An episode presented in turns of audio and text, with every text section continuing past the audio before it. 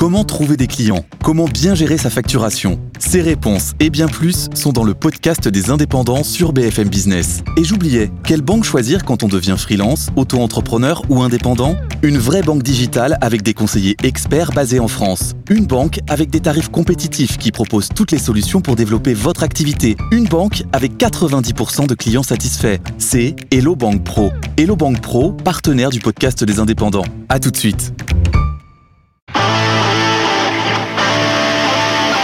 Débat et controverse sur BFM Business.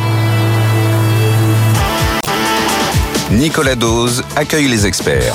Avec aujourd'hui Agnès Benassi-Kéré, sous-gouverneur de la Banque de France, professeur à l'école d'économie de Paris et à l'université Paris 1 Panthéon-Sorbonne. Sylvie Matera, senior advisor du cabinet de conseil d'audit Mazar. Romain Rivaton, directeur général de Stonal, fondateur de Real Estate et membre du conseil scientifique de la Fondapol, la Fondation pour l'innovation politique. Il a publié Sourions, nous sommes filmés aux éditions Alpha.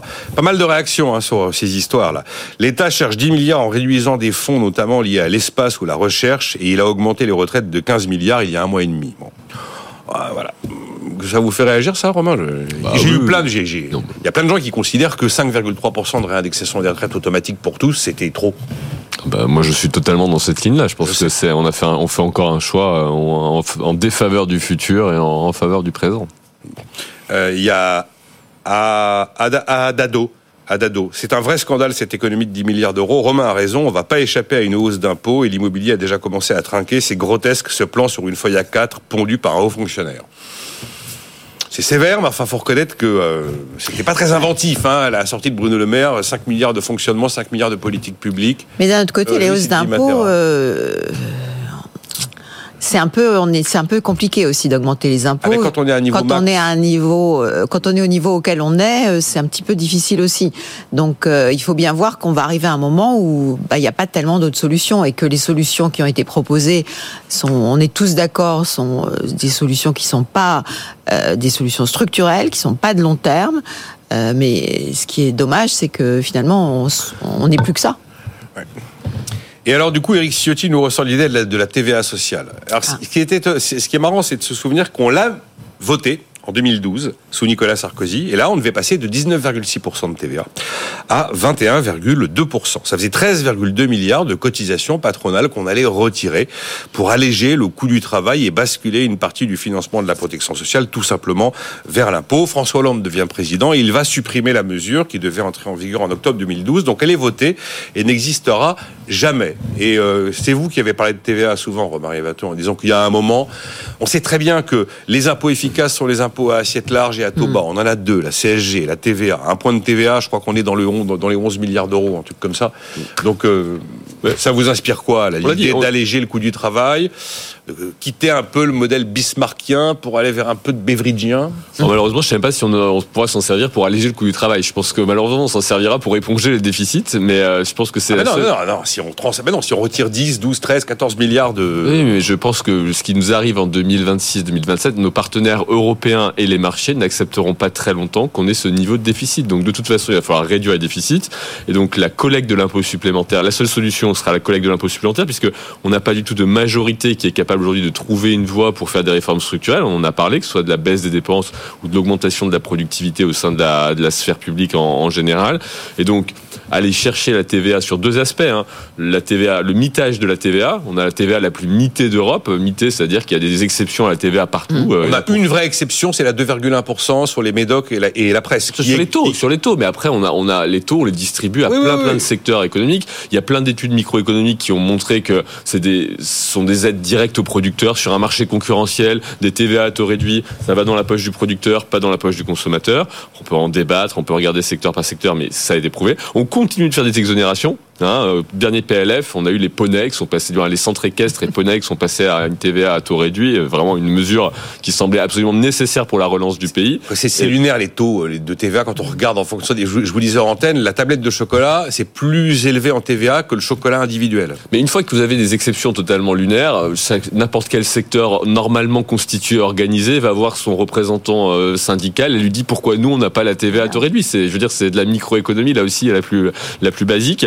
Donc mettre fin au mitage de la TVA, qui est assez invisible, et puis après augmenter les, euh, les taux. C'est un peu le seul impôt où on est un peu en dessous de la moyenne européenne. C'est Donc vrai, euh, vrai. on a un petit peu de marge. Et puis on peut aller jusqu'au taquet, hein, euh, 25.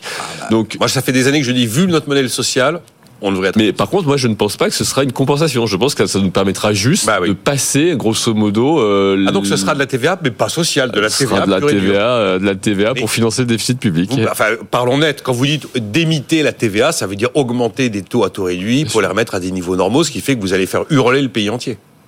Ça me paraît. Là, encore une fois, allez faire- je, je- au bout d'un moment, on peut essayer de se dire qu'on veut subventionner toutes les activités de ce pays, mais il faut vraiment qu'on soit un peu sé- sérieux et réaliste. Bon, la. TVA, même pas sociale. Euh, Ouais, non, je suis Olivier d'accord. Matera, vous êtes mais- d'accord sur la TVA ou la TVA sociale? Non, non, Là, non, il- je suis d'accord Robin, sur- il me fait le tableau, il n'y aura même pas de compensation. Ça, je ne sais pas s'il y aura pas de compensation. D'abord, première chose, c'est un des rares domaines où on est un petit peu en dessous de ce qui existe en Europe. hein. Oui. La TVA Oui, en oui. Espagne, elle est de 21%, en Italie, elle est de 22%, chez nous, elle est de 20%.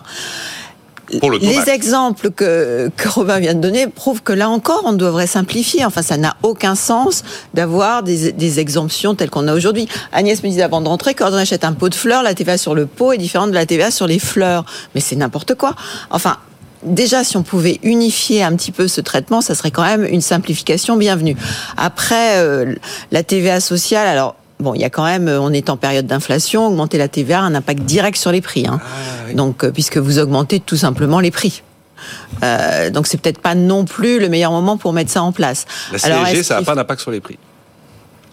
alors, est-ce qu'il faut, euh, est-ce qu'il faut mettre ça Est-ce que ça compenserait les En fait, parce que le principe de la TVA sociale, c'est de compenser, de baisser les cotisations que payent les entreprises et les employés et les employés, et de le remplacer par un impôt sur les consommateurs. Donc euh, c'est ça l'idée. Alors et Robin dit ben non en fait on va garder les deux.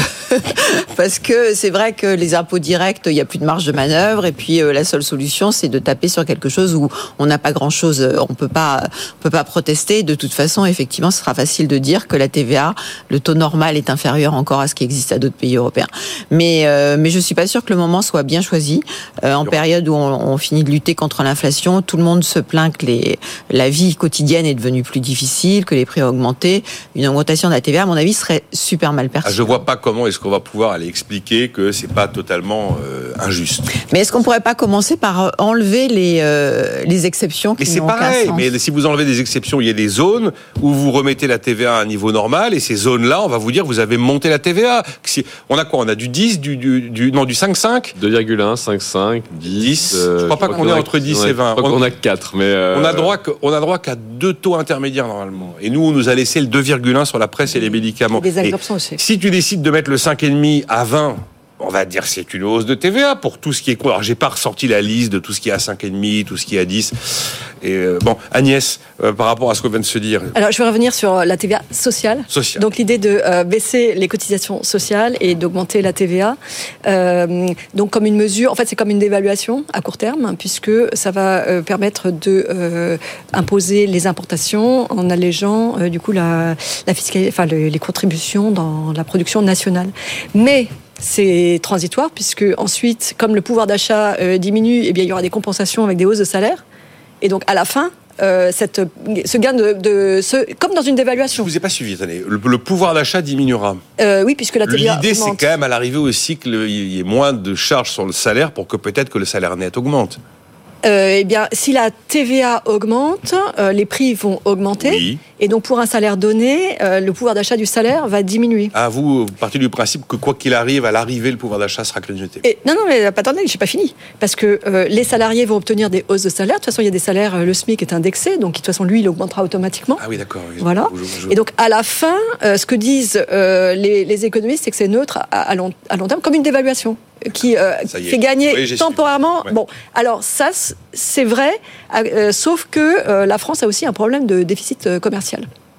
Et donc, en fait, ça veut dire que les importations sont plus importantes que les exportations. Du coup, il y a un petit gain quand même euh, à long terme parce que à, à cause de ce déficit initial. De même qu'une dévaluation peut avoir un impact, euh, disons, durable sur la compétitivité. Eh bien, une TVA sociale pourra avoir un impact durable sur la compétitivité pour un pays qui part d'une situation de déficit. On peut partir du principe que la TVA. Alors, moi, l'idée de, de la TVA sociale qui tape le produit importé, j'ai jamais vraiment été convaincu. Vous, vous êtes convaincu par ça? Ah bah à court terme, c'est mécanique. Euh, simplement, à long terme, euh, ça c'est payé comme c'est payé par les salariés Hum. euh, quand ils achètent leurs produits dans les magasins. euh, eh bien, les salaires s'ajustent. Je suis d'accord, mais euh, est-ce que si on avait justement une TVA sociale qui va donc impacter les produits importés, est-ce qu'à terme ça peut modifier le déséquilibre du commerce extérieur? Parce qu'on importe des produits que nous ne fabriquons plus, et s'ils sont plus chers, on va continuer à les importer plus chers. Oui, euh, enfin donc y a- effectivement il y a une équation euh, euh, entre compétitivité et pouvoir d'achat. euh, qui euh, il faudrait résoudre, hein, on peut pas avoir et le gain de compétitivité et le gain euh, de pouvoir d'achat. C'était comme crédit d'impôt compétitivité emploi. On pouvait pas avoir emploi et compétitivité en même temps. Et CSG du coup, Agnès, c'est pas juste. Est-ce que CSG on n'évite pas l'accusation d'injustice et on évite l'effet inflationniste Alors le débat sur la CSG, c'est que elle n'est hein. pas tellement progressive, même si elle l'est un peu maintenant. D'accord. Euh, elle n'est pas tellement progressive. Alors on pourrait aussi imaginer un système fiscal, euh, disons plus proche des systèmes, euh, enfin qu'on peut voir dans d'autres pays où on a un impôt qui est moins progressif, mais des transferts qui le sont beaucoup plus. On a des, on a déjà des transferts extrêmement progressifs en France et en plus on a un impôt qui est progressif. On peut basculer de l'un vers l'autre. Mais enfin le gros sujet c'est quand même euh, la progressivité d'ensemble du système fiscal et, de transfert. Alors certains ont imaginé que la CSG pourrait devenir progressive, justement, alors qu'aujourd'hui elle est proportionnelle. Euh, ce qui est d'ailleurs tout à fait... On est traumatisé par les impôts, vous le disiez, hein, Sylvie Matera, le ras-le-bol fiscal, euh, toute cette histoire. C'était 2013, Pierre Moscovici à l'époque qui était au gouvernement. Et quand on regarde notre impôt sur le revenu, notre impôt sur le revenu, en fait, il y a très peu de gens qui le payent Ouais. et il rapporte que 3,3% du Ouais. PIB. Dans un pays normal qui a un impôt sur le revenu normal qui fonctionne bien, il rapporte 9% du PIB. C'est- En fait, il est, il est mal perçu, très mal vécu par ceux qui le payent, il rapporte très peu. Oui, donc c'est le prototype d'un impôt qui est pas efficace. Voilà. C'est Vous voulez cocher les cases du mauvais impôt. Mais c'est pour ça qu'il faut absolument des réformes structurelles. Et la fiscalité serait un super candidat. Mais alors là, ça devrait, c'est très, à mon avis, très très compliqué. Mais effectivement, on voit bien qu'il y a un moment, il faut arriver à toucher dans le structurel, parce qu'autrement, on n'y arrivera pas. Et cet exemple de l'IRPP, qui est un impôt euh, qui est pas efficace en fait, parce que il est très mal perçu et en fait, il rapporte rien. Donc c'est bête. Euh, il faut vraiment toucher à cette euh, à la structure de la fiscalité. Mais ça, je suis un peu sceptique sur la, sur le le dirigeant politique qui Ah oui, parce osera que- s'attaquer à ça. T'imagines le gars qui dit bon je supprime l'IRPP qui qui fonctionne pas bien, je mets tout sur la TVA à 25. Alors là c'est le euh, faut reconnaître que celui qui vous dit que monter la TVA c'est injuste, il a raison. Ben, ça frappe tout le monde. Enfin, Ah, le voilà. consommateur. Le ça frappe le consommateur. consommateur. riche comme le pauvre, il paye la même TVA sur le même produit. On est d'accord là-dessus. Il n'y a pas d'argument pour dire que la TVA n'a pas un côté injuste. D'ailleurs, je vois Non, que surtout que là où on a un problème aujourd'hui, c'est qu'on voit qu'on a des au-delà de la consommation, on a des problèmes sur l'épargne. On a aujourd'hui un taux d'épargne chez les plus de 70 ans qui est monté à 27%, ce qui est absolument on est à euh, 27%. c'est chez lunaire. Les, dernières, les 70 dernières statistiques sont, sont Oh absolument effrayantes. La C'est-à-dire que- et donc, vous avez le sujet n'est pas que la consommation, c'est-à-dire que on peut essayer d'attraper une partie de la consommation qui est qui serait qui serait comment dire euh, de la surconsommation des ménages aisés, mais en fait il y a une surépargne. Donc en fait euh, il est il faut taper dans les deux dans les deux tuyaux, sinon Quand vous dites allez- épargne, vous mettez patrimoine hein, dans les. euh, oui, bah oui, mais Oui, si, oui. Vous, si vous laissez grosso modo des gens dire grosso, on va vous prendre, on va vous taxer sur la partie consommation, mais on vous laisse épargner très très facilement, bah vous allez avoir des inégalités de patrimoine qui vont se créer à long terme. Donc c'est pas c'est pas satisfaisant non plus. Waouh. Bon. Ah. Oui. Euh, Agnès, on va- pre- prenez la parole librement, Agnès, hein, si vous voulez rajouter une partie de cette épargne, si c'est de la consommation différée, elle sera taxée in fine. Oui. Sauf si les gens anticipent que la TVA va disparaître, ce qui n'est pas vraiment Non, non, le. Non, c'est pas dans l'air du temps. On fait un peu d'économie fiction. La TVA ne va pas, enfin non, on va pas faire disparaître l'IRPP pour monter la TVA. Personne n'osera la mettre à 25%. On est, on a beaucoup trop une sorte de culture communiste égalitariste dans notre pays pour imaginer aller jusque là. Ça n'arrivera pas. hein. Agnès. On parlait des taux réduits euh, tout à l'heure. Les taux réduits sont aussi une source euh, d'inéquité, puisque euh, en fait, on, on fait des taux réduits aussi sur des produits de base pour aider les ménages modestes, mais en fait, les ménages riches en profitent encore plus que les ménages modestes, puisqu'ils ont plus de consommation. Donc voilà, il y, a- il y a des systèmes avec des taux de, des taux de TVA 25% pour tout le monde, mais avec des transferts plus généreux pour les ménages modestes. Mais ça, c'est structurel. Ça, c'est structurel. Voilà. Euh, aller chercher des logements avec les dents. Alors, j'ai pensé à vous, Robin Rivaton, en écoutant le discours de politique générale de, de Gabriel Attal, parce qu'il a quand même parlé du logement. Euh, Habituellement, on n'en parle pas. Alors, on a attendu, c'est vrai, pendant pratiquement un mois qu'il soit incarné, mais il veut simplifier les normes, réviser le DPE, ça y est, le chantier est ouvert, réviser les modes d'accès à ma prime rénov, bon, permettre plus de, de densification, accélérer les procédures à l'image de ce qui a été fait. La stratégie JO, on va la faire au niveau euh, d'une vingtaine, une trentaine de territoires, pouvoir réquisitionner des bâtiments vides, donc 20 territoires, oui. Euh, pour lesquels les procédures seront accélérées, inclure les logements intermédiaires au même titre que les logements sociaux dans la loi SRU pour essayer d'aider les collectivités qui n'arrivent pas au bon niveau de logements sociaux. Ça a fait beaucoup réagir des associations type l'Abbé Pierre. Rendre les maires responsables de l'attribution de ces nouveaux logements sociaux. Il y a eu des choses. Et aller chercher les logements avec les dents, pour moi, ça fait un peu incantatoire. Quoi. Je sais pas comment vous l'avez vécu, c'est votre spécialité, mais euh, non, mais déjà c'est bien que le sujet soit mis sur la table. On avait l'impression, oui, euh, on avait l'impression qu'il y avait une, sorte d'absolu euh, désintérêt pour pour le problème, qui est un problème réel. C'est-à-dire qu'aujourd'hui, on va vers une baisse très forte de la production de logements. On a moins, les statistiques sont tombées ce matin, donc on a à moins 20% sur 2023 par rapport à l'étiage de 2000, on va dire pré-Covid. Je prends pas les années les années Covid, mais on est à moins 20%. Et c'est n'est que le début. C'est-à-dire que l'année prochaine, on va vers une baisse qui va être euh, relativement euh, similaire. On parle de moins de 250 000 logements. On fait 377 euh, autorisations d'urbanisme sur 2023. Encore une fois, les chiffres sont tombés euh, juste avant l'émission. Euh, je pense qu'on va, on peut tomber en dessous de 300 000 en, en, 2000, en 2024. Il faut bien voir que ça a des effets de long terme. on lance la construction d'un programme neuf quand on a une certitude sur la demande et on lance quand il n'y a pas de certitude sur la demande, on lance pas ce programme et donc les effets, c'est le sujet exactement et les effets se voient dans le futur. C'est-à-dire que c'est pas le, la photographie ne révèle pas toujours l'ampleur du problème. Les mesures de, proposées par Gabriel Attal, euh, les mesures dites de soutien aux maires, on va dire, qui permettent de faire rentrer une partie de logement intermédiaire. Il a dit une partie. Hein. J'ai réécouté le DPG, il a dit une partie des LLI qui rentrerait dans le quota de la loi SRU. Discours de politique générale, le DPG. Discours de politique générale. Donc, qui permettrait de dire que si vous n'atteignez pas les 25% un peu magiques de la loi SRU, vous pouvez grosso modo prendre une partie du logement intermédiaire qui est dans votre commune. Le logement intermédiaire, c'est un logement qui est ouvert à une plus grande partie de la population, pour faire, euh, pour faire très simple, avec des des loyers régulés, euh, des loyers régulés. Et l'autre mesure qui est de dire aux maires, vous pouvez euh, désormais attribuer ces logements, vous aurez une première attribution. Aujourd'hui, la première attribution, elle est très largement occupée par les préfectures qui doivent affecter ce qu'on appelle un, quota DALO, donc euh, droit opposable au logement. Ah oui, le DALO. et donc c'est tous les gens qui n'ont pas de toit, et donc les préfectures les allouent d'office dans ces dans ces logements-là.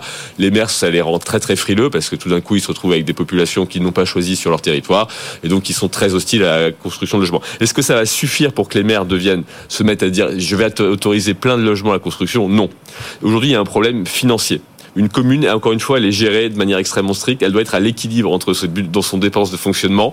Et donc, si elle n'a pas une motivation financière à accueillir de nouvelles populations, elle n'en a pas envie. Les nouvelles populations, c'est des crèches, de l'école élémentaire, de la vidéoprotection, du CCAS, je vais vous faire la liste, mais ça coûte très très cher d'accueillir la nouvelle population. Et aujourd'hui, les mairies sont dans un état d'esprit très malthusien. Et donc, tant qu'on n'arrivera pas à créer une incitation financière, les simples incitations qui ont été données ne suffiront pas. Ça, c'est un premier point.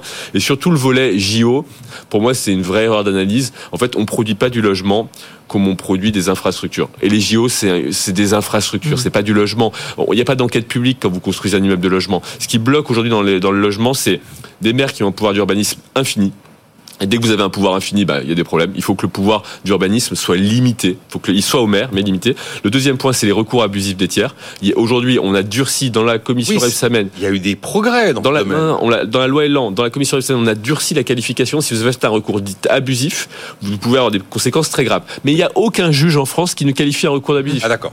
Donc vous êtes à la, à la séparation des pouvoirs. Vous avez dit la loi est extrêmement dure. Le juge ne donne pas la qualification abusif. Bah voilà, vous avez un problème. Et le troisième point qui est qui est euh, qui est un problème euh, également, euh, c'est le conservatisme ambiant, ce qu'on appelle NIMBY chez les anglo-saxons, Not in my backyard, qui fait qu'on a donné beaucoup de droits pour contester les projets d'intérêt généraux, mais pas que les logements, les center parks, les barrages, les autoroutes, tout, est au sujet à la contestation, qu'elle soit violente ou, ou non violente dans ce pays. Donc tout ça fait dire quand même que c'est bien, mais je pense pas qu'on a pris toutes les bonnes solutions. Et j'ai juste un, un truc, c'est que j'ai bon, souvent discuté de ça avec Guillaume Poitrinal, qui est très remonté sur le sujet, vous imaginez, lui il est promoteur immobilier en bois, et Sophie Sidos Vicat, qui est propriétaire des ciments français Vicat, euh, elle était euh, assez radicale, parce que là c'est pareil, on va être sur la perspective court terme, on voit que aujourd'hui bah, les promoteurs vous disent, moi j'ai plus de demandes, les ventes de logements neufs ont fait moins 52% au quatrième trimestre 2023, et donc j'arrête de lancer des nouveaux projets parce que j'ai pas réussi à vendre ce que j'avais en stock.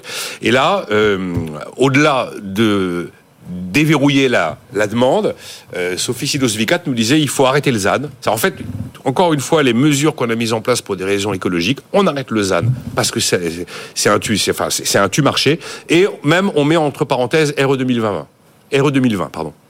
Le- Carrément. Il y a trois mesures de, de transition environnementale appliquées au bâtiment qui ont joué ces dernières années. Il y a le DPE. Sur le DPE, je pense qu'on prend enfin la bonne solution qui est d'exonérer les petites surfaces. Le, le- le mode de calcul du DPE pénaliser de manière absolument injuste les petites surfaces. Quand vous êtes dans une petite surface, que vous ayez un grand logement ou un petit logement, vous consommez la même quantité d'eau chaude pour vous laver. On est Alors, d'accord. Vous prenez une douche tous les jours. Donc de toute façon, vous avez la part de la consommation liée à l'eau chaude qui pénalise fortement votre logement. Donc il fallait une mesure qui euh, remette. Donc ça, c'est en train d'être discuté. On est sur les, les logements de moins de 40 mètres carrés, donc c'est plutôt haut par rapport à ce qu'on aurait visé, mais c'est plutôt bien. Après, il y a le ZAN, effectivement. Moi, je, je- c'est une mesure. euh, Zéro artificialisation nette des sols. interdiction d'artificialiser les sols à l'horizon 2050, mais qui est surinterprété, donc qui est en train d'apparaître dans les aujourd'hui, dès aujourd'hui, alors que c'est un horizon 2050, euh, et donc euh, c'est un vrai problème. Et après, il y a la RE 2020, la réglementation environnementale, qui a trois seuils, euh, 22, 25 et 28. Trois seuils d'exigence. ouais. Et qui deviennent de plus en plus durs avec le temps euh, pour construire des bâtiments qui soient euh, non carbonés. Euh, Agnès Benassi-Kéré, sur le logement, avant de dire un mot de Banque Centrale pour terminer. Juste euh, sur le- un zéro artificialisation, en fait, le logement collectif, hein, c'est ce dont on parle, c'est seulement 4% de l'artificialisation en France. Hein. donc c'est Le logement collectif. Le logement collectif, le logement euh, individuel, euh, c'est 64%. Donc euh, les maires euh, mettent en avant euh, l'artificialisation, mais en fait c'est plutôt le, le logement individuel hein, qui qui- qu'il faut pourchasser pour, pour cela. Pour chasser le logement individuel, Enfin, ça va pas pour re- chasser, mais, revenir sur l'idée d'Emmanuel Vargon que la maison individuelle, c'est décidément un rêve qu'il faut oublier. Ça artificialise et ça cause du transport carboné. Donc, de ce point, du point de vue environnemental, c'est. Après, il y a d'autres raisons. Je ne vais pas, je vais pas rentrer dans, dans Ah ce oui. débat. Mais du point de vue strictement de la transition écologique, ça, ça marche pas. Après, donc, on, on peut pas dire simplement, on, on construit pas du collectif à cause de zéro artificialisation. C'est probablement pas vrai parce que c'est beaucoup plus efficace, au contraire, en termes d'occupation du sol. Maintenant, euh, on est un peu dans un, cercle un, peu bizarre où on, veut augmenter l'offre pour faire baisser les prix et, ainsi redonner du pouvoir d'achat et, redresser la demande. Donc c'est un- une manœuvre un peu indirecte. On a des promoteurs qui ont des stocks. Euh, si ces stocks euh, doivent être écoulés, ça doit être un prix plus bas et donc on s'attend quand même à, à- à ce que les, les prix baissent sur ce stock Mais pas assez vite. ce qui permettra de réenclencher de, de la demande en fait. Alors les prix baissent euh, un peu et en termes réels, euh, si on déflate par exemple par le revenu disponible ou par les prix à la consommation, c'est de l'ordre de 8%, c'est quand même pas du tout Non, non, négligeable. non, non, c'est pas négligeable. et maintenant on a des salaires qui augmentent plus vite que les prix. Euh, et on a des taux d'intérêt qui se stabilisent. Donc on a tous les éléments là pour que la demande se redresse, euh, la demande donc dans le parc privé hein, euh, se, la- se redresse. C'est la grande idée aujourd'hui de- des professionnels de l'immobilier qui disent oui, les taux vont baisser. Et d'ailleurs, Marie Cœur de Roy nous disait ce matin, elle avait des informations sur le fait que les exigences en apport personnel des banques commencent à se calmer un peu. Bon. Oui, on voit un peu de- du frémissement. On voit les banques qui se remettent euh, à s'intéresser aux prêts immobiliers, parce qu'en fait, ce qu'il faut voir, c'est que elles, euh, elles ont été un peu prises en étau entre euh, le renchérissement de leurs passifs hein, et euh, la hausse des taux qu'elles pouvaient passer à leurs clients. Donc, euh, On est voilà. d'accord. On est trop nombreux en ville, c'est plus viable, notamment en Ile-de-France, me dit un auditeur. Euh, euh, euh, euh, oui, 3 minutes 40. Alors, Sylvie Matera, c'est le, c'est le, grand, c'est le grand bingo de, la, de, de l'information économique de l'année. Qui va tirer le premier pour baisser ses taux? Quand? De combien de points de base Alors là, ça y est, là, y a, maintenant, on nous sort la Nouvelle-Zélande qui probablement dans 10 jours pourrait donner le signal. On parle de banques centrales de pays euh, relativement importants, même si la Nouvelle-Zélande est quand même pas ben, un pays euh, comparable effectivement à, à la zone euro ou aux États-Unis. D'autres disent que c'est la Banque nationale suisse qui va commencer. La BNS fait toujours un peu les choses différemment des autres. Et puis on commence même à nous dire, mais non, en fait, la BCE va précéder la Fed Et vous allez voir, la BCE, elle va s'y mettre eh ben, dès le mois d'avril, alors que la fête, ce sera probablement au mois de juillet, parce que on a aujourd'hui des chiffres sur l'inflation en zone euro qui ont pris une tendance qui, a priori, devrait justifier cette... Voilà.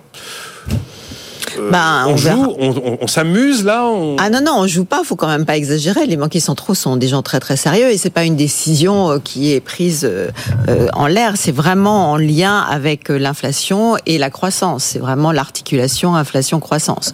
Et donc, euh, quand on dit que les taux vont peut-être baisser, c'est que ben, l'inflation a commencé et sur une tendance baissière.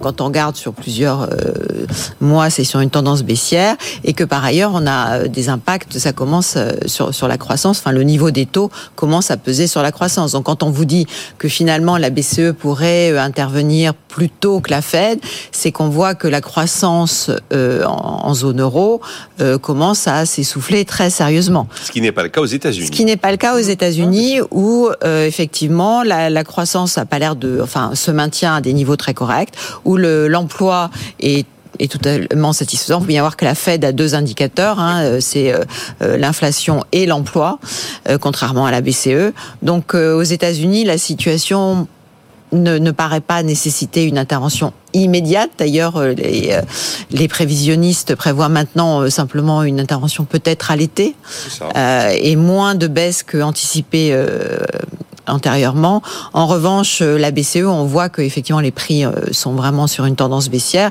et que la, croissance euh, commence à, traîner des pieds. Enfin, on a bien vu, on évoquait en début d'émission le fait que le, budget français a été fait sur une prévision de croissance qui a dû être euh, révisé pour tenir compte de, des baisses, de la baisse de cette croissance. Donc en fait, peut-être maintenant, euh, euh, les banquiers centraux ont été pas mal critiqués pour être intervenus trop tard euh, à- en matière de hausse des taux. Euh, Trop tard et, et- trop vite après, oui. Trop tard et trop Ouais. vite, trop tard et trop rapidement. Donc maintenant, je pense qu'ils auront à cœur d'intervenir au bon moment. Cela étant, c'est pas une science exacte, donc c'est pas évident d'intervenir au bon moment. Je pense qu'on veut aussi évi- éviter les politiques de stop and go, c'est-à-dire d'intervenir Ah bah trop vite ouais, ouais, pour revenir dans l'autre sens après. Et donc, euh, mais maintenant. Je pense qu'effectivement, au bout de, de plusieurs mois, quand on verra que la croissance continue à diminuer et que l'inflation baisse, ça sera effectivement le, le moment pour, augmenter, pour euh, agir sur les taux. Mais je vois pas, enfin, à titre totalement personnel, c'est que mon avis, je vois pas tellement beaucoup d'actions d'ici, euh, euh, disons, avant, euh, juste avant l'été. Juste avant l'été. Mais c'est le truc, c'est qu'à partir du moment où on décide de, dé- de desserrer la politique monétaire, ça fera baisser l'euro. Et une baisse de l'euro, c'est inflationniste. C'est pas faux. Ouais, oui, c'est toujours bon. Euh, c'est pas une science exacte. En tout cas, merci d'avoir été là pour évoquer tous ces sujets. C'était aujourd'hui Agnès Benassi-Kéré, Sylvie Matera et Robin Rivaton.